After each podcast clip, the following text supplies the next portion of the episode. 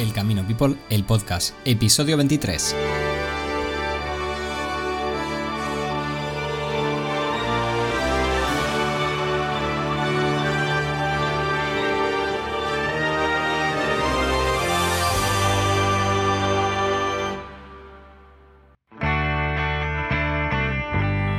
Ultrella peregrinos y bienvenidos a El Camino People, el podcast. Soy José María Ardanaz, vuestro host desde Pamplona y hoy tenemos con nosotros un programa muy interesante. Eh, para muchos de vosotros seguro que tenéis mascotas, seguro que tenéis un amigo canino y seguro que alguna vez os habéis planteado el hacer el camino a Santiago con él. Pues bien, hoy tendremos a Mercé que hablará en nombre de Foot, su perro, y nos va a contar toda la aventura que le llevó a crear por primero su página, el Turismo Canino, y hacer el Camino Santiago y conseguir crear esa primera guía de cómo hacer el Camino Santiago durmiendo siempre en albergues, en hostales, en hoteles dog friendly, ¿vale? En este caso es el camino francés, el camino que va desde Roncesvalles hasta Santiago, pasando por Pamplona, esa ciudad que sabéis que tenéis que visitar y nos contará pues bueno cómo fue esa aventura, el crear la guía, el dormir siempre en algún sitio que le permitiera dormir con food, que no fuera pues bueno, que dormiría en la calle, que dormiera en un sitio separado, ¿no? Entonces en muchos casos le llevó a dormir en hoteles porque algunos albergues pues no podían y nos contará pues bueno, cómo es esa experiencia, qué tenemos que preparar una vez que decidimos hacer el cameo con nuestro amigo canino, porque hay que prepararse también, así como nos preparamos nosotros y nos dirá pues todos esos pequeños trucos que tenemos para poder, pues bueno, que esa sea una experiencia lo más grata para, para ambos, ¿no?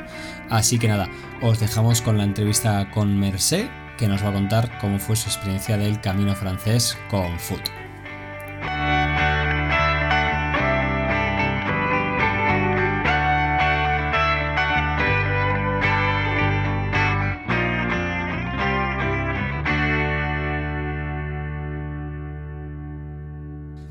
Buenas a todos y bienvenidos una vez más a El Camino People, el podcast.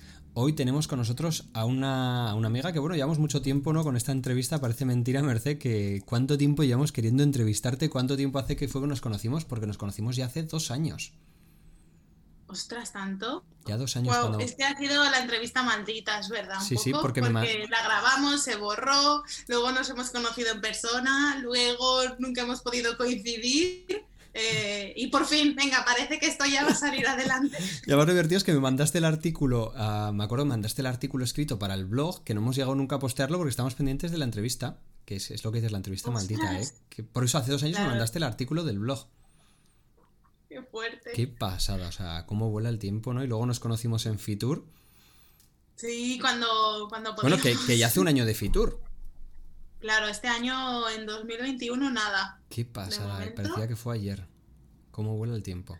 Bueno, para que os conozcáis, Merced es la, cara que hay detrás de turismo canino, ¿no? Y, en, y una amante, amante apasionada de, viajar con perros, ¿no? Y en su día hizo el Camino a Santiago, pero usando siempre, pues eso, los establecimientos dog friendly, ¿no? Y a partir de ahí creaste una guía, ¿no? Tú ya venías viajando con perro, ya venías haciendo cosas, ¿no? Pero, pero el camino te, te llamó, ¿no? Y ahí empezaste, ¿no? Con todo eso. Y bueno, llevas ya, ¿cuántos años llevas ya con turismo canino?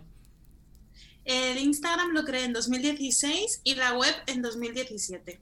y, la verdad que, mm, que, desde que creé la web y la comunidad, pues, no sé, me di cuenta de que, ostras, si pudiera hacer esto todos los días de mi vida, me, me encantaría. Y, y, bueno, el proyecto del Camino a Santiago, no sé si me vas a preguntar un poco cómo, Vamos a hacer, antes de, empezar con eso, como decimos a todo el mundo, sabes que toca el minuto peregrino. Así que vamos a ah, hacerte un minuto, como sabéis todos, es un minuto de preguntas. Yo tengo aquí una lista, ¿vale? Que son preguntas, bueno, son diferentes encabezados de frases a los que voy salteando para que aquí nuestros, nuestros, nuestros invitados no se los sepan ni no se estudien con los podcasts anteriores. Así que hay como 50 preguntas y los voy soltando según me apetece. Así que tenemos un minuto, yo te voy a soltar una pequeña entradita, una pequeña pregunta y tienes que decir lo primero que te venga a la cabeza, ¿vale? Vale. ¿Estás lista? Sí. Vamos allá. Primer camino.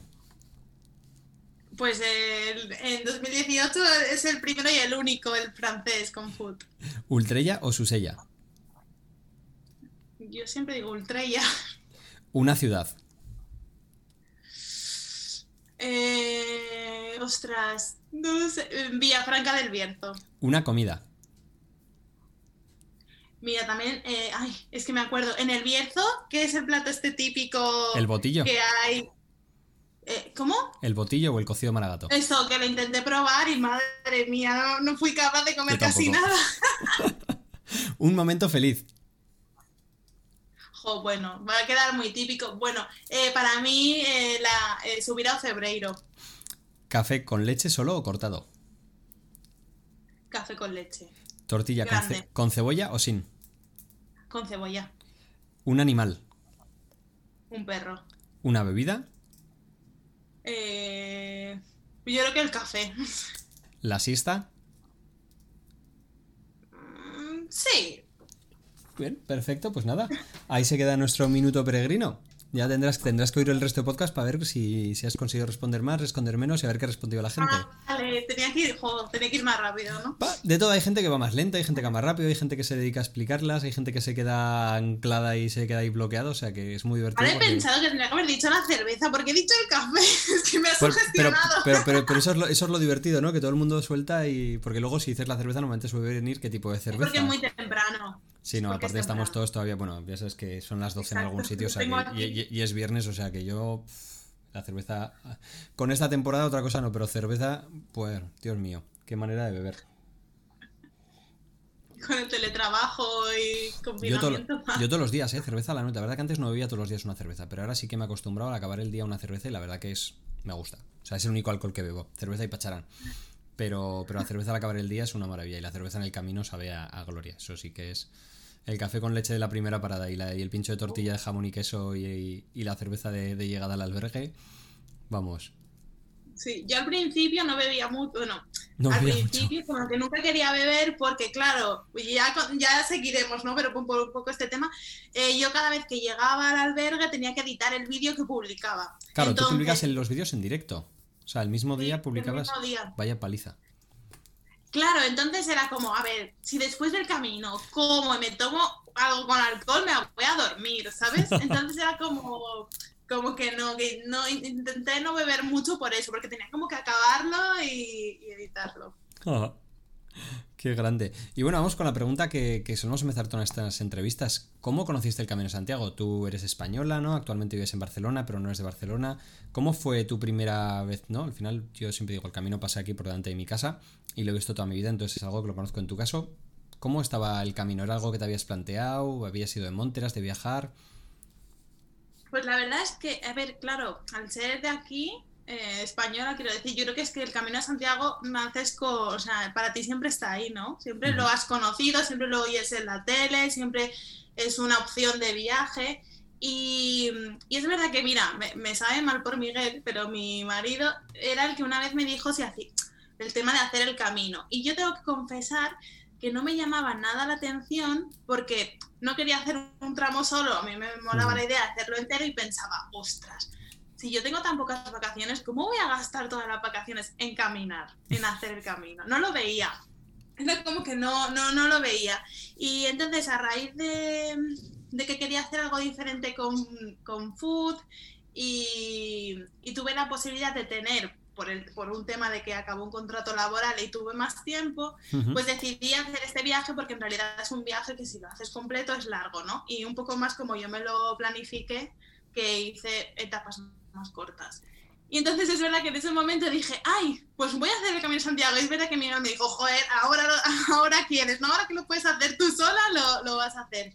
Y es verdad que después de hacerlo me ha cambiado mucho el chip. Y el hecho de, de viajar y caminando sin utilizar transporte y darte cuenta de todo lo que te pierdes, ¿no? Cuando vas de un punto a otro en, en coche o en avión, te pierdes tanto eh, por en medio que sí que me ha cambiado un montón el chip y ahora pienso que sí que sería una opción de vacaciones. Y claro, en tu caso me, me, sale la pregunta esta y digo, claro, el que te dice de hacer el camino a Santiago es tu pareja y de repente llega un momento en tu vida en que le dices, adiós, que me voy un mes largo. ¿Cómo se lo toma? ¿Cómo, cómo sale eso en una pareja que estáis ahí en lo más bonito de pues la vida? y... envidia, envidia sana, obviamente, ¿no? Pero la verdad que él me apoyó un montón porque, bueno, él me llevó hasta Roncesvalles, nos llevó a Food y a mí. Y es verdad que al principio, porque ya cuando entremos en es que yo lo pasé un poco mal al principio, pues él venía algún fin de semana. eh, pues que coincidía justo el fin de semana que estaba en, en Pamplona. No, en Pamplona no fue, pero igual en Logroño, en Logroño. Eh, al fin, el fin de semana que estuve en Burgos, pues igual se acercaba en tren, estaba con nosotros, hacía alguna etapa y luego se volvía. Y luego ya hizo desde Sarri hasta Santiago. Vale, o sea, que se al fin él se lo tomó, se lo tomó bien, pero eso, bueno, obviamente pues con envidia, ¿no? Vamos, que hizo unos cuantos kilómetros para visitaros. Sí. Y eso, tú al final eso, conoces el camino, y, pero de repente, claro, tú venías ya viajando con Foot, para el que no lo sepa, es, es tu perro, ¿no? Ya habías viajado con él, estaba acostumbrado a viajes, a viajes largos, ¿no? Al final, ¿cómo te planteas y dices, oye, voy a hacer el camino con mi perro?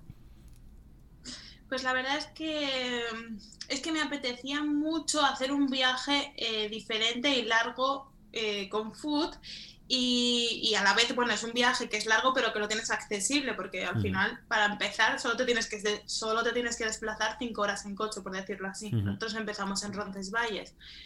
Pero es que también escuchaba mucho, eh, pues eso, al tener la comunidad y gente viajando con perro, vi gente que hacía alguna parte del camino, otra que decía, no, eh, con perro es imposible hacerlo. Es que me acuerdo que, que justo fui a Fitur en 2018, en enero y todo, cuando le decía a la gente, estoy pensando en hacer el camino de Santiago con el perro y me encantaría porque veo que parece que es muy difícil, no hay mucha información, entonces me gustaría hacerlo y poder eh, recopilar toda la información y publicarla en el blog. Y me decían, imposible, no vas a poder.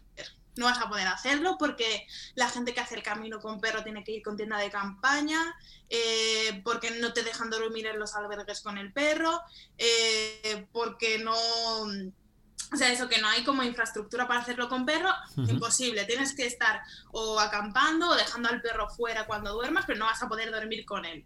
Entonces yo pensé, a ver, imposible, porque si al final cuando yo viajo con Food suelo encontrar siempre alojamientos eh, que admitan perro en todos los sitios a los que quiero ir y al final, quieras o no, el Camino de Santiago pasa por muchas localidades. Igual no puedo hacer las etapas tal cual ¿no? Como las típicas, pero a ver, no me puedo creer que no haya ni un sitio que admita perro en ninguna localidad. Entonces, sí que es verdad que, bueno, la primera parte fue escribir a todos los alojamientos. Me, me basé mucho, me ayudó mucho la página web de Bronce y, y alguna más. Creo que el Eroski Consumer, la verdad, porque eran online y tenían un montón de alojamientos. Son las dos grandes del camino, al final Bronce y, y, Eroski son las dos grandes y ahí vamos, al final es los mejores sitios para información.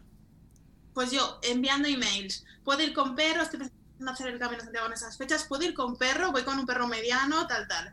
Luego en Booking, mirando en esas zonas si había hoteles que admitieran mascotas y cuando veía que admitían, escribiéndoles para saber qué normativa. Y luego incluso en alguna eh, que no encontraba nada al principio o tal, miraba en Airbnb. Había una página que de un chico que hizo el Camino de Santiago con perro, que de hecho creo que se llama el Camino de Santiago con perro o algo así, o sea, tiene un título muy, muy bueno pero estaba muy desactualizada. Vale, eso era mi siguiente pregunta. Si no, había nadie que se hubiera planteado al final ya el Camino Santiago de influencers y de gente de páginas y demás, ahí está demasiada información, ¿no? A veces. Pero con perro todavía no, había nadie que hubiera hecho algo como lo tuyo.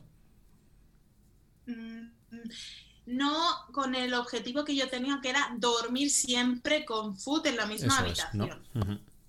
Claro, al final la diferencia. O al menos no no estaba publicado, porque luego, por ejemplo, cuando yo hice el camino, conocí a un chico italiano que estaba justo haciendo lo mismo que yo, eh, durmiendo siempre con el perro. Y hay gente que igual no lo hizo, o porque, o porque no podía, o porque igual también como económicamente es más caro, porque quedarte en habitaciones privadas o en otro tipo de alojamientos, pues se hace más caro que quedarte en un albergue, ¿no? Entonces, pues igual ellos directamente es que no lo tenían como objetivo y preferían acampar o, lo que fuera, ¿no? Entonces, pero no, no había como un sitio en el que encontrar todos, todos los alojamientos. ¿Y cómo te planteas tú esa búsqueda de alojamientos? Claro, al final dice lo que decías, ¿no? El, ir de albergue en albergue ya sabes que más o menos entre 15 y 30 euros al día, pero claro, cuando cambia todo esto tienes que ir con el perro, es con foot, un viaje tan largo, imagino que nunca habríais hecho un viaje tan largo los dos solos, ¿no? ¿Cómo te planteas ¿no? el preparar ese viaje? ¿Cuánto tiempo te llevó? ¿Cómo era el, el, preparar? Claro, porque luego imagino que también con food tendrías que entrenar o preparar de alguna manera, ¿no? Sí, pues empezó un poco el proceso. Eh, nosotros íbamos a viajar en, en, abril, porque sí que estuve mirando, pues igual qué época era mejor para viajar, y al final fue de abril a mayo.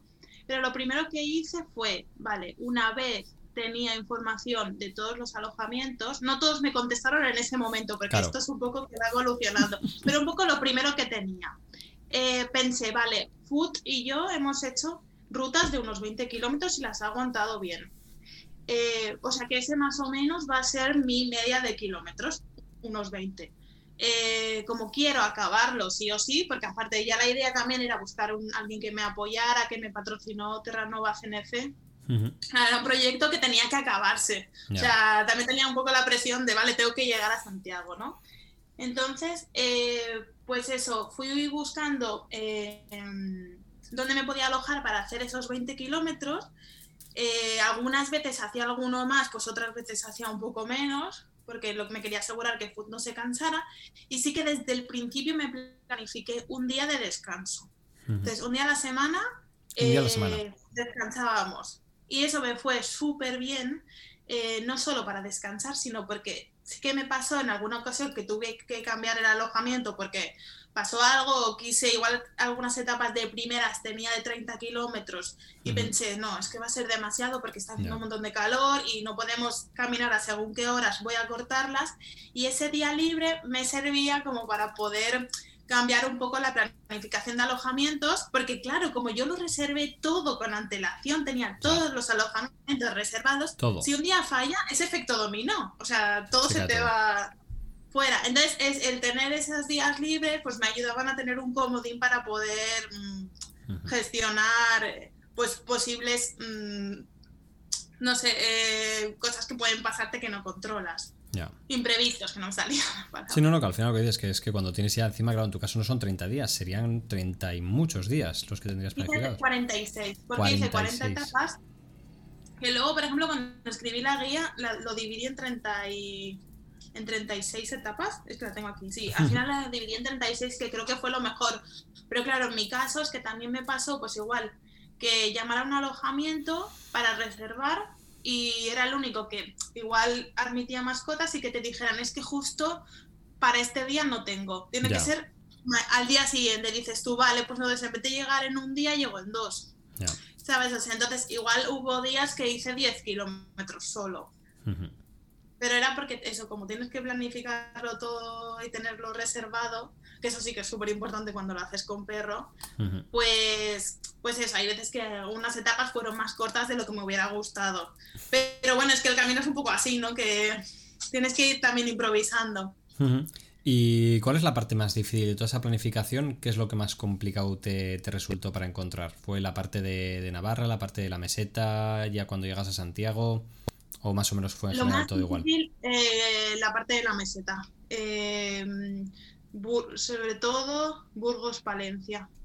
Porque claro, como hay eh, etapas en las que de un pueblo a otro igual hay 17 kilómetros sin nada, es como, es que si no tengo, o sea, si yo empiezo y en los 17 o tal no tengo sitio, ¿qué hago? ¿Sabes? Tengo que hacer, entonces sí que es verdad que que hubo algunas etapas que me salían muy largas y tuve que rebuscar mucho más o organizarme de tal manera, pues mira, pues este día solo hacemos 10, para el día siguiente hacer 25 porque yo 35 kilómetros no voy a hacer, no me arriesgo, ¿no? Si hubiera estado yo sola, igual sí, pero con Food no quería. Pero uff, esa parte me costó muchísimo porque era complicado y luego también por normativas dog friendly, pues tampoco igual hay tantos alojamientos. Pero es que, claro, hay pueblos súper pequeños que es que igual tienen uno o dos alojamientos. O uno. Y si no te admiten perros, pues ya ahí ya no puedes parar. Ya está tachado, ¿no? Y en ese sentido, ¿cómo, ¿cómo, era la búsqueda? O sea, porque claro, tú cuando vas, me imagino que la normativa para perros habrá todo tipo, ¿no? Desde perro pequeño, perro grande, eh, perro en tu habitación, que era lo que buscabas tú, ¿no? Perro en un sitio para dormir afuera la gente realmente, los, los negocios, los albergues, los hoteles, ¿saben cómo funciona esto o realmente la mayoría están en un mundo todavía que, se les queda grande? Mm, mira, en la primera fase, eh, que fue mi Camino de Santiago, eh, yo iba bastante al grano porque tenía primero que saber qué se podía hacer. Entonces yo preguntaba, voy viajando con un perro de tamaño mediano que pesa 24 kilos. ¿24 kilos pesa Food? Sí, bueno, era 22 porque está más. Ahora está. Uf. No, no, pues eso no, parece. Está el tío, vamos. Joder, quien estuviera como él. Bueno, eh, el camino pesaba 24 largos, pero ahora ¿eh? pesa 21 largos. se, ha puesto, fit. Está, está, vamos, guapísimo. Em, claro, yo en aquellas tampoco, y no, y tampoco a nadie, en ningún alojamiento, yo dije que iba a hacer un blog, que estaba escribiendo, que yo iba de incógnito. Sí, sí, para la experiencia real, claro. Claro, la experiencia real. Nadie, nadie sabía que yo que igual de aquellas tampoco era tan grande, porque creo que los 10.000 seguidores los conseguí haciendo el camino, pero no quería, mm, o sea, ni, por ejemplo, hubo gente que me dijo, ¿y por qué no intentas pues igual para que te salga? Porque claro, me salió caro el viaje. Claro, claro, pero esa es una de las de las cosas, ¿no? Al final lo que dices, ¿no? Yo muchos ha visto por ahí, hablando con hospitales y más, gente que les contacta, oye, que voy a hacer el Camino a Santiago y voy, yo soy un influencer y demás, digo, bueno, así la realidad no vas a poder contar porque la mitad de gente por el interés te quiero Andrés te va a decir, oye, sí, sí, te dejo el perro, te dejo todo, soy el mejor hotel del mundo, y de repente llegas ahí y te encuentras, vamos, la habitación, ¿no? Hasta con, huesitos para perros. Sí, o me dijeron, hay hubo gente que me dijo, pues para que te salga mejor de precio, ¿por qué no utilizas esa baja? Y es que yo soy muy anti eso de, déjame gratis, no, no, porque... Mm, Aparte para, conseguir la experiencia real, ¿no? Y el trabajo de verdad, o, lo haces así o es imposible. Exacto. Entonces, en esa primera fase yo preguntaba por put y una vez más o menos tenía cubierto un tramo, es decir, pues mm, de aquí a aquí, ya 20 kilómetros, ya tenía alojamiento, pasaba al siguiente. Pero después, cuando ya acabé el camino y me puse a escribir la guía, sí que fue un súper, súper trabajo de llamar, incluso porque muchos alojamientos no tienen email o ni te contestan, para preguntar toda la política. Eh, si el perro podía dormir en la habitación o no. Si no podía dormir, ya descartado. Eh, si. O sea, ¿cuántos, qué tamaño admitían de perros? ¿Se había alguna limitación o no? ¿Cuántos perros por habitación? Si admitían perros PPP y si, si pueden estar en las zonas comunes. Todo eso luego en la guía está. Y claro, luego eso fue el mayor trabajo que yo no pensé que iba a tardar tanto, porque muchas veces tenías que llamar. Y es que habían llamadas, tú mejor que nadie lo sabrás que duraba más de media hora. Claro, mucha gente no sabría ni lo que le hablabas, claro. Mucha gente le empiezas a decir perro PPP, zonas comunes, y, muchos dirían, pero, pero usted de qué habla. Y ahí sí que decía yo que estaba escribiendo una guía, ahí sí. Porque mucha gente, por ejemplo, me dijo, igual hay gente que en su momento me dijo que sí, y yo me quedé en algún alojamiento que luego no está en la guía. Que ¿eh? luego no está o lo que sea, o te lo hacen por el mala momento. experiencia, porque tuve alguno. Bueno, ya, además, no que habrá de todo, ¿no? Sí, y, y otros que mm, que me dijeron es que no queremos salir en la guía porque nosotros dejamos perro, pero como una excepción, pero si lo pones en la guía va a venir gente con perro y no nos interesa. Nosotros lo mm. hacemos, pues si viene alguien que no, en plan, ostras, me he quedado tirado, tengo al perro, sí, pero no es algo que... Ya, que no es lo que buscan ellos como negocio. Claro, para la guía, así que todo el mundo que sale sabía que salía en la guía y está confirmada la, la información pero ese fue el mayor trabajo. O sea, la mayor, lo más difícil de planificar el camino es encontrar los alojamientos.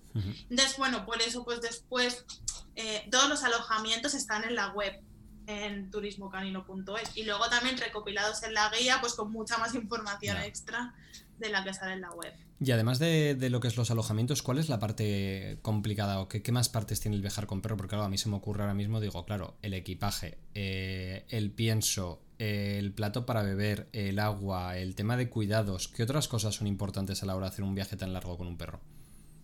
Pues a ver, la parte de, planificación previa tiene como dos patas, la de entrenamiento y, luego pues la planificación de la maleta, ¿no?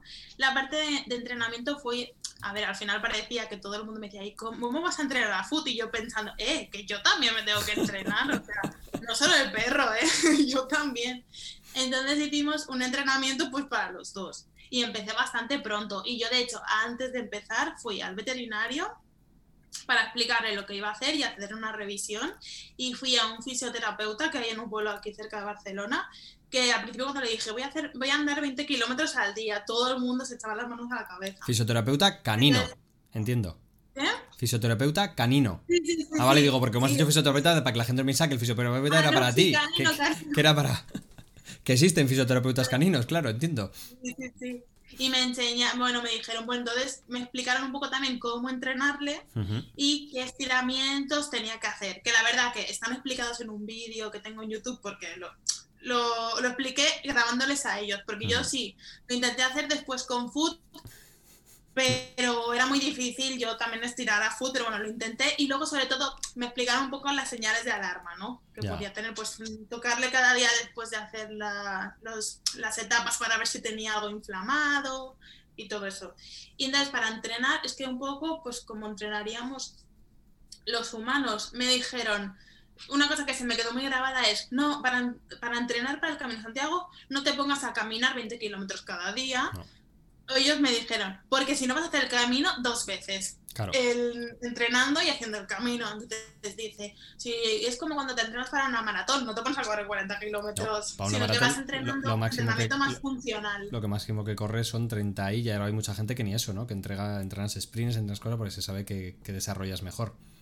Pues es eso, es, eh, pues nosotros eh, sí que hacíamos un par de rutas. Eh, a la semana pues de 20 kilómetros, sobre todo intentando coincidir con fin de semana para que también viniera Miguel, y luego entre semana pues paseos mucho más largos, porque claro, Food venía de que de paseos pues como un perro de ciudad, o sea, fin de semana largos, pero entre semana lo que te, la rutina te permite, como yo justo ya no estaba trabajando, pude permitirme hacer esos paseos también pues de todo el día. Subíamos a Montjuic pues tres veces a la semana y allí corríamos, hacíamos ejercicios, pues un poco eso. Eh, luego sí que es verdad que le antes así más cambios. Em, cambio de alimentación porque food tomaba pienso light, eh, estaba gordito, pero tomaba pienso light. Y me, sí que me recomendaron que antes de empezar el camino le, cambiara a pienso más, eh, bueno, cogí uno multiproteico para darle más fuerza. Y y yo creo que esos fueron así los cambios más grandes.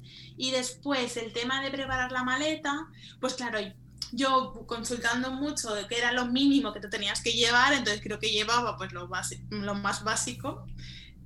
en plan, una muda de una para caminar y una para descansar y ya está. Que no hace falta más, además. Exacto.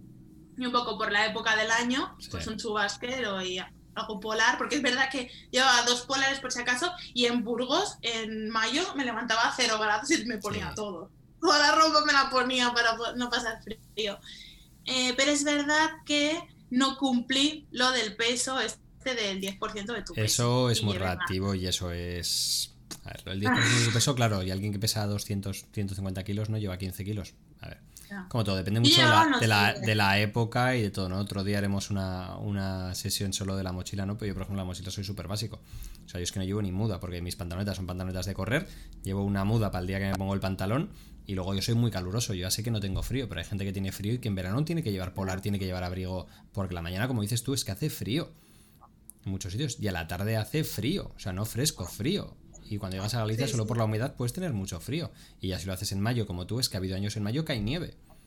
y el que hace el camino de invierno, el camino de invierno igual tiene que llevar el, mucha más ropa porque, claro, te acabas empapando todos los días. Entonces eso del 10% está muy bien, pero, pero bueno. Y para Food, ¿qué lleva la mochila de fútbol? Claro, tu mochila es la, más fácil, ¿no? Pero con, con A ver, la verdad que yo, por ejemplo, con Food intenté al principio, eh, porque como me patrocinaba Terranova CNC, en ese caso lo de Food lo tenía cubierto por ellos, ya. de contar el pienso pero me dejaron coger accesorios así como más pros de senderista y mamá, porque le puse las alforjas y no se movía y no tenía tiempo suficiente para que acostumbrarse antes de, irnos, porque me las dieron como una semana antes y claro, es eso, todo lo que le quieras poner, si le quieres poner botas, si le quieres poner alforja, tiene que estar súper acostumbrado antes de hacer el viaje.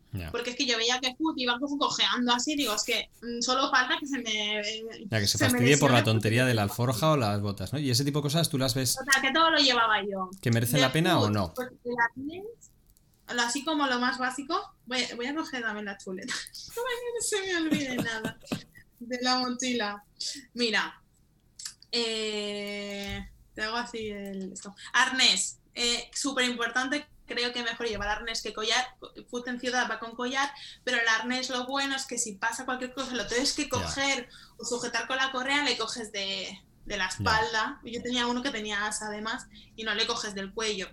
Eh, iba siempre con, yo me compré un cinturón como de canicross. Entonces, en muchas partes, sobre todo al principio, que me daba miedo dejarle solo, solo, suelto, porque también hubo, pues nos tuvimos que acostumbrar el uno al otro. eh, porque cada en ciudad nunca la dejó suelto, eh, lo llevaba atado y largo. Y eso me fue súper bien, porque aparte yo iba grabando. Entonces cuando llevaba atado yo iba con un y el móvil, de súper bien. Y eso, ya que estamos hablando del tema de andar, eh, la normativa de, perros, ¿cómo, ¿cómo es la normativa de llevar un perro suelto en un camino, no en Ciudad ¿Cómo funciona? A ver, yo creo que en general... Mm, por ejemplo, no, se pasa por ningún parque natural, porque en parques naturales y tal está, es obligado llevarlo cogido. Yo la verdad hice un poco sentido común, ¿eh? pero en muchas partes está solo, eh, pues Foot iba conmigo, en, en, ciudad siempre, siempre atado, si era un momento en el que pasaban muchos ciclistas, por ejemplo, pues también siempre atado, más que nada para que no tuvieran un accidente. Pero es que es verdad que Foot es un perro que se porta súper bien haciendo rutas, mucho mejor que en cualquier otro momento, porque siempre se pone detrás de ti y va siguiéndote todo el rato. No es un perro de ponerse a correr por delante ni nada. Entonces yo lo tenía siempre controlado, pero claro, si veía que era un sitio en el que podía pasar algún coche cerca, atado. O sea, era un poco ir viendo. Hmm. Pero en general la mayor, la mayor parte del camino iba suelto. Vamos, que conocer a tu perro, ¿no? Y de acorde con, con eso, ¿no? Y cómo funciona. Sí, luego más cosas que tengo aquí. Chapa identificativa con teléfono, que esto a veces no le damos importancia y súper importante llevarlo, porque eh, aunque lleves el chip, hasta que alguien pueda pues leer el chip, te tienen que poder llamar por teléfono. La cartilla veterinaria con las vacunas al día, hay que tener en cuenta que, por ejemplo, en Cataluña la de la rabia no es obligatoria, en Galicia tampoco, eh, pero en el resto de comunidades autónomas sí, entonces tienes que tener la vacuna. Eh, yo llevaba como un abriguito para él, una bufanda, porque hizo frío, chubasquero, bolsas para las cacas, obviamente. Llevaba un comedero plegable que me ha ido súper bien, que lo tengo todavía, era para tanto para el agua como para la comida. Una pelota, premios. Llevaba una manta para ponerla encima de la cama si se quería poner, para que nunca estuviera encima de la cama ni nada. Una toalla para él, de estas de microfibra, pues igual que para mí, como Una para el más pequeña y, un cepillo. Y luego en el botiquín, pues para las almohadillas. Pero no era lo que más, o sea, me ocupaba. Lo peor de todo, lo que tienes que tener más en cuenta es el tema de la comida, que en mi caso, como me ayudaba Terranova, pues ellos me enviaban la comida cada tres días, entonces el día que me llevaba justo la comida, llevaba un kilo más. Y a medida que iban pasando los días, pues se iba vaciando y al tercer día, pues otra vez tenía un kilo más. Eh, y el tema del agua. porque tienes que llevar agua, para, dos. eso y un litro es un kilo, ¿no? De agua más o menos. No, no, clavado. si es más o menos, clavado. Exacto, eso. Entonces, claro, siempre te dicen que cuando planificas tu mochila, pues tengas en cuenta que luego vas a llevar agua y comida. Y comida para ti también, que a veces compras y llevas comida, ¿no? Entonces, bueno, claro, yo creo que al final llevaba bastante peso porque aparte del agua de food que llevaba un litro para mí y un litro para él, eh, pues llevaba el ordenador, el cargador, que eso me hacía dos kilos más. Eso que es un Mac, mm, a ver, no súper nuevo, pero, pero eran dos kilos más. Y es verdad que lo del agua es súper importante tenerlo en cuenta porque es, un, es uno más y tiene que llevar el agua. Y lo de la comida, pues también. Que luego hay diferentes trucos pues puedes ir comprando la comida en las diferentes ciudades por las que pases, porque siempre hay veterinarios o tiendas. De hecho, en la guía sí que tengo puesto todos los veterinarios de tiendas que hay. A las malas, pues tú, pues como me hicieron a mí, ¿no? Como tú ya vas a que te lo manden, ¿no?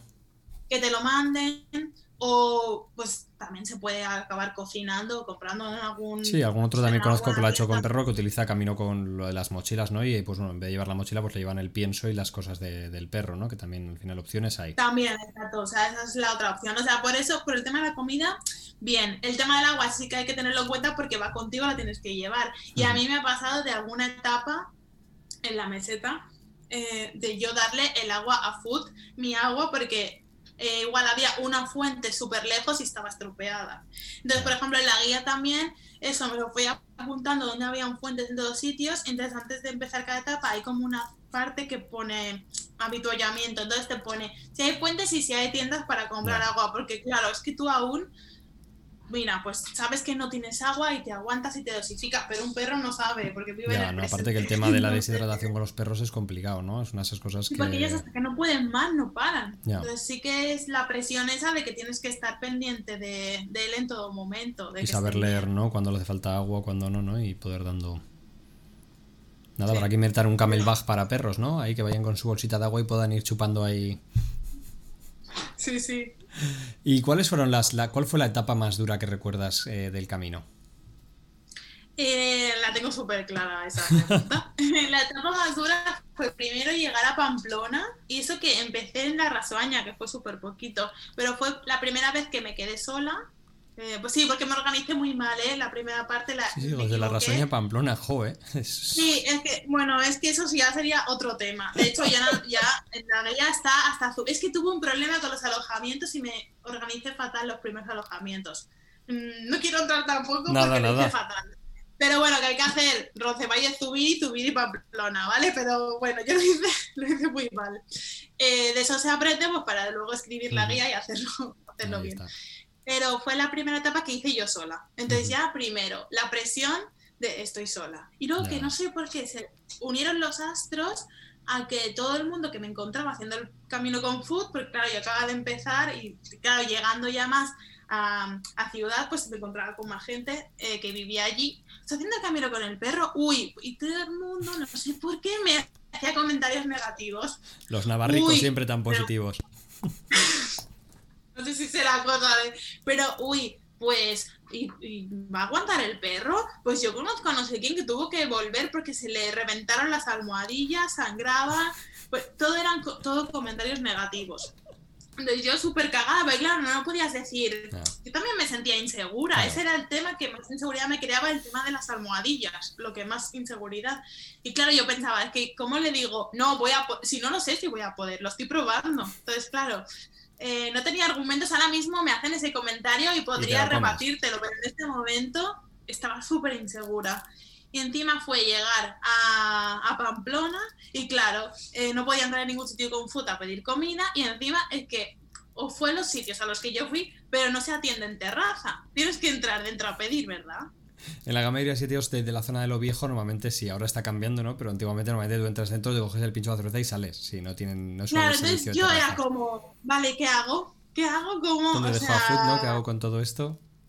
Claro, entonces, por ejemplo, encima fue, me fui a un, a un hostel, creo que me tocó un albergue, y dejé a Foot en la habitación y me fui a duchar un momento porque el baño estaba afuera. Y claro, Foot en casa se quedaba, cuando se quedaba solo se lo pasaba un poquito mal.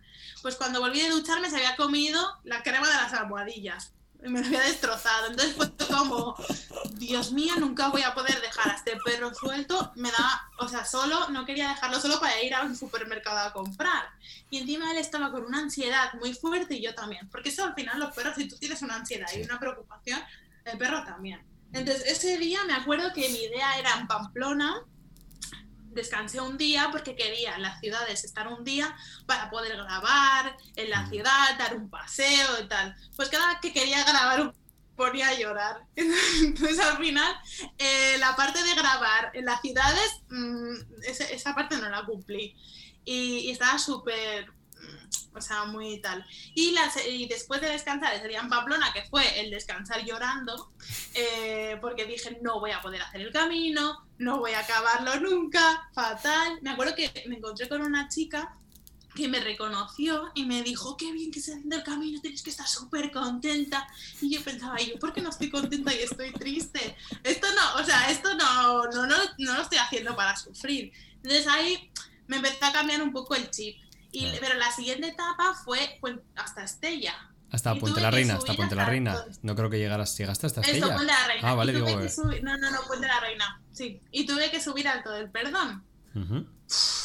Entonces, claro, fue, fue- esa etapa fue súper difícil porque encima parece que haya subido y ya está, pero luego la bajada, La bajada es lo peor. peor. La bajada es lo peor. La subida es muy bonita, es muy tranquila y la bajada de repente dices, madre, ¿quién ha puesto estas Y rocas con aquí? esas piedras para foot eran muy malas. ¿eh? Claro, claro, son Muy malas para todo el mundo. O sea, esa bajada no tiene ni pies ni cabeza para nadie, ni para bici, ni para perros, ni para humanos.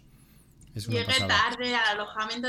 Esa parte eh, fue difícil también psicológicamente, pero luego eh, hablé con gente durante el camino que es verdad que a los tres días, Hmm. más o menos, te puede entrar un bajón, porque Sí. empiezas a tener agujetas. Y Es- porque empiezas a pensar, madre mía, si esto me está costando tanto, ¿cómo voy a hacerlo durante ya lo que 30 queda. días? Al final es, es psicología pura y dura. 40 días más, claro. Y entonces al final sí que aprendí a vivir en el día a día y fue lo que me ayudó a, a disfrutarlo. Porque si estás pensando en todo lo que te queda por hacer, es que te agobias un montón. y a medida que fui viendo que Food lo iba disfrutando, que no le pasaba nada en las almohadillas, porque se las cuide súper bien y que todo y que todo iba bien, ya me fui confiando. Pero de primeras, es que fue la primera parte que me costó un montón, ¿eh? Nada, te invitamos a volver a Pamplona para que tengas una experiencia mucho mejor. Ahora ya los bares, muchos ya tienen hasta afuera para poner al perro, tienen tal estamos evolucionando. Sí, estuve en Pamplona después con Food una Navidad que hicimos parada antes de ir a Oviedo, creo que fue hace dos años. Y, jo, lo disfruté mucho más. ¿Dónde va a parar? Nada, pues la vas a ver conmigo y a ver cómo disfrutas todavía mucho más. ¿Y cuál fue eh, la etapa más divertida, la más bonita, la que mejor recuerdo tienes ahora mismo? Em, bueno, hay, hay como dos tramos. Unas etapas muy chulas fueron desde eh, yo creo que. Eh, ay, no me, es que me Hay Velorado, ¿no? sí, Velorado. Velorado súper bien porque fue la primera vez que me sentí como un peregrino más porque pude estar en la cena comunitaria con Food y todo. Fue el primer chico que, bueno, el mejor sitio, de los mejores sitios, porque, vale, luego me quedé en una habitación eh, privada, bueno, que en realidad yo había reservado una privada, pero como había pasado no sé qué, que una persona se había tenido que quedar, me dejó estar en una yo sola con un montón de camas, ¿sabes? O sea, pero bueno, estuve yo sola por el tema del perro, pero súper bien de precio y súper bien comer con todos. Y entonces, claro, una parte mala que yo tuve eh, al hacer, al planificar este viaje, porque al final también era un viaje con un objetivo, o sea, también un viaje de trabajo, al dejarme este día por el medio es que iba perdiendo muchos grupos. O sea, yo encontraba un grupo, pero luego lo perdía. Te quedabas un día entero. El grupo, sí, claro, perdía un día entero. Y es verdad que justo eh, la, la, primera parte, esa parte, coincidí con unos chicos, eh, uno se llama José Mari. Buena gente, buena gente. y que nos vamos escribiendo a día de hoy todavía, entonces creo que esa esas etapas las recuerdo con mucho cariño porque, bueno, conocí gente muy guay y luego fui conociendo más, pero esa fue muy especial. Y luego para mí súper emocionante cuando hice Ocebreiro, porque es que tenía ganas de llorar todo el rato, me acuerdo. Muy emocional el pensar primero que ya la barrera de que es la última comunidad autónoma cuando ya llevas tanto por detrás, es como que ya sientes que estás llegando y luego que es tan bonito que, no sé, esa para mí, de hecho, cuando la gente me pregunta dónde empezar, porque tiene pocos días y quiere llegar a Santiago, porque, bueno, puedes hacer tramos cada, un tramo cada año, pero hay gente que quiere llegar a Santiago la primera vez. Eh, yo siempre digo, intenta, intenta, intenta por lo menos hacer la subida a Cebreiro, empezar en Ponferrada o o así para poder hacerla porque me parece súper emocional. a mí me emocionó un montón. Sí. ¿Y cómo fue la llegada a Santiago? Claro, tú no habías llegado a Santiago, primer viaje, 46 días, empezando llorando, por fin ya os habéis hecho un, vamos, me imagino que ya para entonces tú y Food seríais ya uña y carne inseparables, vamos, estaríais más hechos, habréis hecho lo que sea. ¿Cómo es esa llegada en Santiago? Pues fue súper súper guay porque, bueno, hicimos la última, yo los últimos días desde Sarria a Santiago los dividí en seis en vez de en cinco, por el tema de la media de kilómetros. Entonces, el último día hice solo 10 kilómetros. Eh, no me acuerdo dónde fue la etapa. Que yo creo que es muy eh, recomendable. Yo también el último día siempre recomiendo hacer muy pocos kilómetros para poder llegar muy pronto a Santiago, llegar muy de madrugada, poder quedarte ahí toda la mañana, no sé, en, en Obradoiro viendo a la gente llegar. Sí, sí. Ahora lo pienso, porque aparte Food llegaba, claro, los perros, tú piensas que los perros normalmente se pasan todo el día durmiendo, entonces mucha gente se preocupaba porque dice, es que estoy haciendo lo que me Santiago con mi perro, cuando llego solo quiere dormir. Es que claro, lleva caminando tanto rato que llega y es dormir. Y claro, pensé también, jo, es que menos mal que me he puesto 10 kilómetros porque al menos llego a Santiago y tienes que ir a buscar eh, la compostera, no sé qué tienes que hacer cosas o quieres estar tranquilo. Eh, entonces yo hice 10 kilómetros y súper bien. Entonces, eh, fue muy emocionante porque primero que llevamos unos días con Miguel, o sea, Miguel ya estaba, pero al pobre... ¿Y cómo fue eso de meter a Miguel así pequeño? Porque claro, hasta entonces tú y Food sois pareja, sois uña y carne y de repente llega este tío que lo conocía de antes. Me imagino que sería raro, ¿no? Food, era de Miguel, ¿eh? Sí, ¿eh? O sea, este, el, Camino de Santiago hizo que Food y yo mm, nos uniéramos mucho más y ahora casi Food mm, tira más a, mí que a él ahora mismo. Depende del momento. Pero cuando lo adoptamos, eh, yo trabajaba fuera de Barcelona, tenía una hora de viaje, llegaba, eh, yo trabajaba casi que llegaba a casa a las 8 de la noche y era Miguel el que le sacaba al mediodía, o sea, eh, Food era de Miguel al principio. Y entonces el Camino de Santiago nos sirvió para unirnos nosotros. O sea, Foot estaba encantado de que estuviera él. O sea, encantado. Y al final vivíamos los tres juntos. Y sí que hemos notado mucho que cuando alguna vez hemos estado separados, porque por ejemplo él se lo ha llevado a Oviedo y yo me tengo que quedar aquí, está triste, o sea, él que prefiere estar todos juntos. Entonces, buah, esa parte y como, claro, súper fácil, porque siendo dos, es que nos turnábamos para entrar en los sitios, no lo tenía que dejar atado fuera en ningún momento. Luego, claro, Foot siempre cuando caminas va detrás de, ti, pero si vas dos va en medio. Claro, como Miguel camina más rápido que yo, pues ya era todo el camino yo sola y ellos dos por delante. Pero bueno, sí que le debo una a Miguel, la verdad, porque pensé, hice un directo en la llegada a Santiago. Entonces yo cuando estaba ya cerca em, de, la, de la plaza de Obradoiro, pues hice un directo por Instagram, que aparte creo que era como súper nuevo, no era tan no, los directos estarían recién puestos, sí. Y entonces él, Miguel, iba con un móvil haciendo un directo y con otro móvil grabando para los vídeos.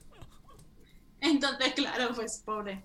Eh, pero bueno, está colgado el, directo de llegada. todo el mundo escribiendo un montón porque me habían seguido durante todo el camino. Y claro, yo me puse a llorar muchísimo cuando llega, pero yo creo que todo el mundo llora cuando llega, es que es imposible. Bueno, yo lloro normalmente mucho, pero ya, ese momento... la primera vez en Santiago después de hacer un camino largo y así, si no se te cae una lagrimilla es que no eres humano.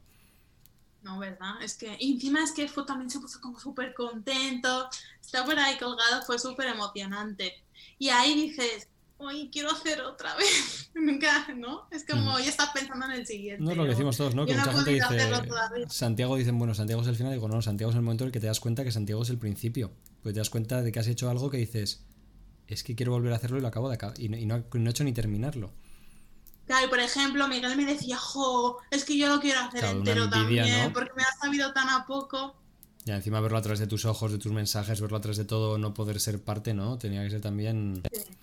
No tenía que ser fácil.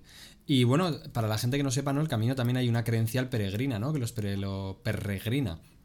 ¿No? Que los perros tienen su propia credencial y demás. Cuéntanos un poco. Pues mira, fue, fue a Paca y justo salió como un mes antes de que me fuera a hacer el camino. Eh, entonces está súper bien porque, bueno, eh, te la dan sin límite de kilómetros, es decir, en cualquier, si haces menos de 100, pero bueno, como el humano siempre va a querer hacer al menos 100, y ya está. Entonces te sirve también de recuerdo para ir sellando. Está muy bien porque al final es solidaria y entonces, hay que que apacas la asociación de, perros ¿no? De, Santiago y los que tratan pues un poco de proteger a todos los animales, de recordar a todos los peregrinos que los perros que están sueltos en el camino no son, no son perros libres, o sea, que son perros que tienen dueño y que no hay que cogerlos y llevárnoslo, que hay que tener mucho cuidado, ni darles de comer ni nada, pues bueno, ahí están ahí, son perros de los pueblos, son perros muchos pastores o, o que están por ahí, ¿no? Y en general todos tienen dueño, entonces hay que tener mucho cuidado que por peregrinos que sabemos que no hacen a mal, pues muchos perros estos se pierden o luego no saben volver a su casa, ¿no? Entonces hay que tener mucho cuidado con ellos. Y una cosa que se me olvidaba es eh, cómo la interacción de, de food con los peregrinos, ¿no? ¿Qué consejos le puedes dar? Porque muchas veces vemos perros, no sabes si acercarte, no sabes ni, oye, le toco, no le toco, le doy de comer, le doy algún premio, ¿no? ¿Cómo, cómo a la gente que esté escuchando y que haya llegado hacia el camino, ¿cómo recomendarías que es ese trato de un peregrino hacia el peregrino que va con un perro? Pues que le llene de mimos, que seguro que le encanta. Y sí que es verdad que darle de comer no. Ah, no, que pregunte antes, porque es que hay cosas que igual no sabes que no le puede, que le van a hacer daño, entonces eso sí que, pero como todo, como con los niños, vamos. Sí, ¿no? yo siempre digo que los peregrinos, los perros y los niños lo mismo, ¿no? Preguntan ante la duda, bueno, que pregunten antes, pero tocar, guau, Fute estaba súper súper encantado eh, con toda la gente y una cosa que sí que me, me enseñó el camino es que eh, eh, hay muchos alojamientos, eh, sobre todo pues albergues, que uno de los motivos por los que te dan, porque no admiten perro, es porque, no, yo los admito, pero es que hay gente que no le gustan los perros, como que siempre ponen la, excusa, a ver, que tienen todo el derecho del mundo, no lo quiero llamar porque soy súper, vamos, que entiendo perfectamente que cada uno ponga la normativa que quiera. pero a veces pues yo creo que tienen miedo de que no quieren tener conflictos, entonces no admiten perros para evitar que pueda haber cualquier Ante la duda, no, me quito el problema y ya está. Yo creo que es eso, ¿no? Que es, la, no, es que a gente no gustan los perros, digo, pero lo has probado. Pero dices, no, el, mero hecho que alguien me ponga una review mala porque hay un perro que pase algo, pero que dices todo el mundo, hay gente que nos encanta un perro, en general todo el mundo, los perros tal, pero siempre hay ese perro que es como el humano, ¿no? El que ronca, el que huele, el que es un trasto y después, bueno, que la experiencia de otros sea mala por culpa de, ¿no? Pero puede pasar lo mismo con, con humanos como con niños. Yo me di cuenta, además, que todo, todo el mundo fue súper, súper majo con nosotros y con Food. De, eh, eh, así como la anécdota donde se vio más fue en Astorga me quedé en albergue San Javier. Eh, yo tenía un alojamiento cogido, pero claro, era muy guay, pero eran 70 euros la noche y al final conseguí hablar con el hospitalero. Bueno, claro, es que yo encima yo sola pagaba por habitación. Claro, habitación doble, claro. Y era un hotel. Conseguí hablar con el hospitalero, eh, que se llama Matías, y súper majo me dijo, mira, puedes quedarte, pero tienes que dormir en el comedor, ¿vale? Eh, pero bueno, no te preocupes porque tenemos mantas que tenemos solo para la gente que viene con perro. Entonces, claro, eh, yo dormí en el, en el comedor del albergue. Entonces, Food cuando llegó nos puso en plan uno de los sofás pues, para nosotros para cama, yo le puse la manta, Food se quedó ahí durmiendo, se portó súper bien, pero claro, yo me tuve que ir a duchar y todo y no tenía, claro, normalmente le dejaba la, la, habitación, cerrado, claro. Pues la chica que estaba allí limpiando y tal me dijo, no te preocupes que yo lo vigilo, pero él se quedó todo el rato en la cama y yo me fui a duchar, volví y todo el mundo, cada vez que entraba veía que estaba full, ¡ay! todo el mundo tocándole un montón, o sea, nunca vi, y él estaba encima del sofá en una, en una manta, pero estaba encima. Ningún comentario de nadie que dijera, uy, qué asco un perro aquí, o no, no, no, todo lo contrario. O sea, fue súper... Yo también tenía miedo de, de poder molestar o algo y que va súper bien. Pero claro, también que tú conoces tu perro y es un perro tranquilo, es un perro que sabes, ¿no? Me imagino que aquí lo que decíamos al principio, ¿no? Es conocer a tu perro y saber lo que es capaz tu perro y si tu perro va a estar bien en el camino, ¿no? Me imagino que habrá perros que sean muy nerviosos, yo creo que Cualquier perro que hace el camino acaba muy tranquilo. Claro, yo creo que la final de experiencia, ¿no? No es un perro tranquilo, porque está súper porque a un perro le estimulas un montón, o sea, es que es lo que siempre digo, es el tipo de turismo perfecto. Eh, hay zonas en las que no son 100% friendly, pero porque vas a caminar igual un poco por asfalto, que tienes que llevarle atado, no sé qué, pero en general eh, hay etapas mejores o peores, pero es un turismo que al perro le gusta mucho porque primero está 24 horas contigo, que es lo que quiere, y después está en la naturaleza y está oliendo un montón de cosas nuevas, y eso al final no es el ejercicio físico, es que eh, al final para cansar a un perro, por así decirlo, para que un perro esté eh, físicamente, es que me sale la palabra cansado, pero bueno, estimulado, el, olfato es lo más importante. Entonces, eh, es que luego llegan y están súper zen. O sea, yeah. no se ha portado nunca mejor que haciendo el camino de Santiago. Es que llegamos al alojamiento y le decía, Fute, vamos a comer, me hago, porque claro, me lo llevaba siempre a comer, y es que no se quería mover. Se quedaba ahí durmiendo y, súper bien y me dejaban dejarlo muchas veces en la habitación para yo poder ir a comer fuera y es que él es que directamente no se quería levantar y venir conmigo. Qué gracia. Bueno y cuéntanos, después de todo esto sacaste la guía y las vendías por la segunda edición y Turismo Canino ha crecido ser una plataforma solo en la que contabas tus historias de viajes, ¿no? ¿Qué más hacéis ahora en Turismo Canino para toda la gente que nos está viendo y buscando esa experiencia tan friendly en España? Pues por un lado salió el proyecto de hacer la guía, que entonces yo eso, cuando acabé el camino me puse a escribirla y justo en, en noviembre de ese año lancé una campaña de crowdfunding que básicamente era como una preventa y conseguir la financiación necesaria para poder imprimirla. Entonces, súper bien, porque pude tener la financiación para las, las copias que, que había vendido y tener extras para poder vender más adelante. Y eso, en septiembre saqué segunda edición eh, muy bien, están en, en turismocanino.es y hay, versión digital ahora también. Eh, y entonces también, pues un proyecto que ha habido este año es, eh, yo quería transformar Turismo Canino para que no fuera un solo un sitio en el que yo poder explicar los sitios a los que viajaba, también igual porque por motivos personales no estaba pudiendo hacer grandes viajes como estaba haciendo hasta ahora.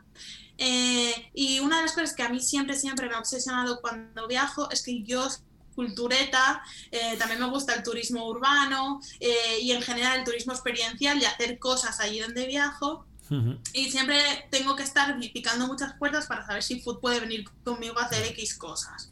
Pues visitas guiadas o entrar en algún monumento o saber si me lo puedo llevar en un paseo en barco o no. Entonces, ahora Turismo Canino eh, se ha convertido en una plataforma para que tú puedas reservar directamente, buscar el sitio del destino al que vas y ver qué actividades dog friendly hay.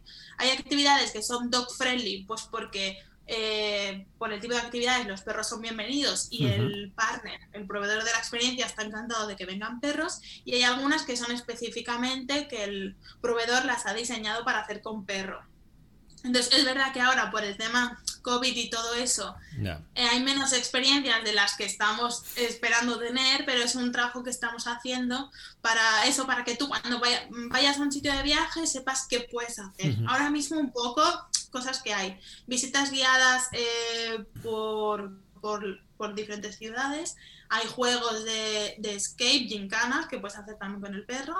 Eh, hay catas de vino también para, pues, para alquilar, por ejemplo, bicicletas con remolque para hacer según qué rutas, que el perro, eh, excursiones más pues de trekking. Hay un viaje organizado para el Camino de Santiago, que es con rutas megas, que es desde Sarria a Santiago y ya te incluye las noches de alojamiento, te incluye el transporte de la mochila, asistencia 24 horas, las credenciales, bueno, un montón de cosas.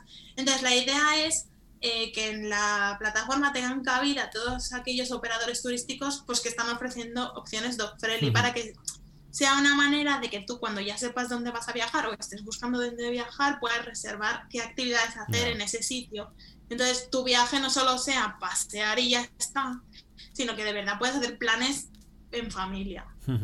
Si no, porque al que no sepa, tú has sido mamá, ¿no? Y ahí viene un poco mi, siguiente pregunta, ¿no? O sea, ahora se está juntando el Camino Santiago, siempre decimos que está el Camino Santiago solo, está el Camino Santiago en bici, el Camino Santiago con perros, Santiago el Camino Santiago, perdón, con niños.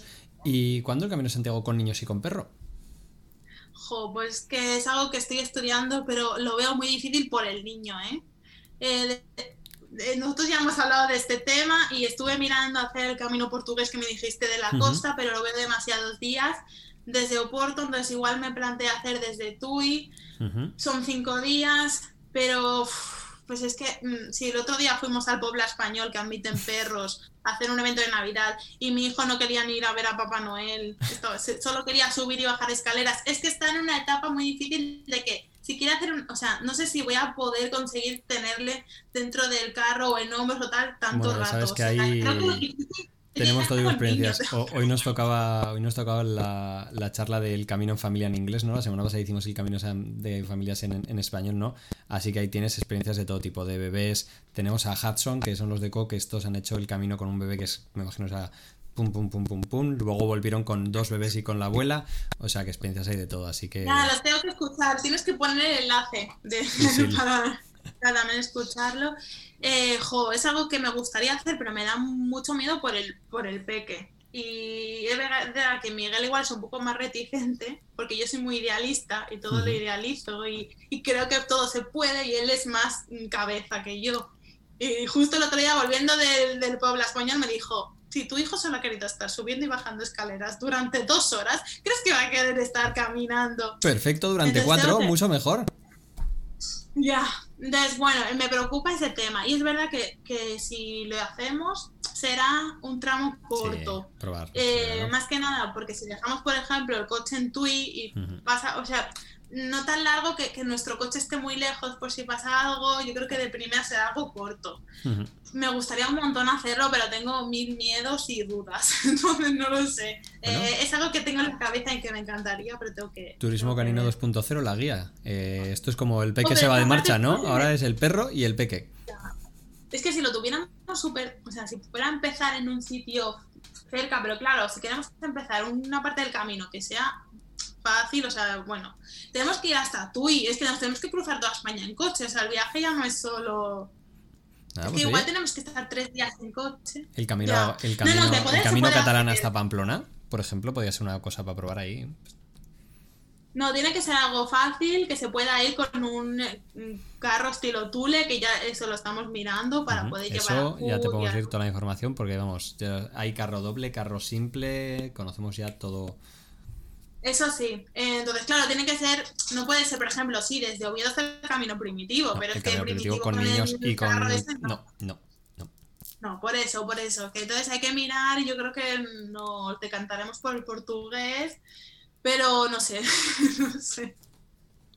Ojalá, ojalá pueda volver a explicarte la, experiencia. Algún día lo haremos, pero no sé cuándo. Pues nada, Merced, oye, un millón de gracias, que paséis muy, muy buenas fiestas y esperamos nada, pues que el año que viene sea el año para todos y para el turismo canino también. Así que como decimos por aquí, un buen camino y estrella. Muchas gracias por invitarme, un beso muy grande. Chao.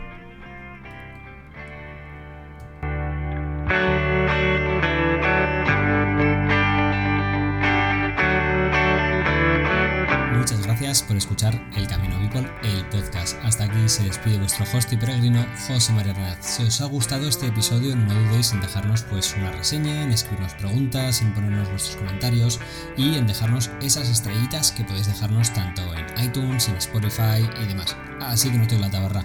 Y acordaros que si queréis dejarme un cafecillo, pues lo tenéis ahí en la página web y si no, en nuestro Instagram podéis también acceder. Y recordar que seguimos compartiendo historias, así que si tenéis una historia que merece la pena ser contada, que seguro que sí, mandarnos un correo a peregrino.elcaminopeople.com o podéis contactar a través de nuestra web. Y buenas noticias, la semana que viene veréis la nueva web. Tenemos lanzamiento de una nueva web, la misma web de antes, pero con nueva información, nuevas secciones, un poquito cambiada la forma y la visión. Esperamos que os guste, así que para ello, pues nada, nos vemos la semana que viene, que terminéis muy bien esta semana de febrero, que disfrutéis del fin de semana todo lo que podáis y más, y como siempre, que viváis el espíritu del camino en casa. Hasta entonces, amigos peregrinos, un abrazo ultrella.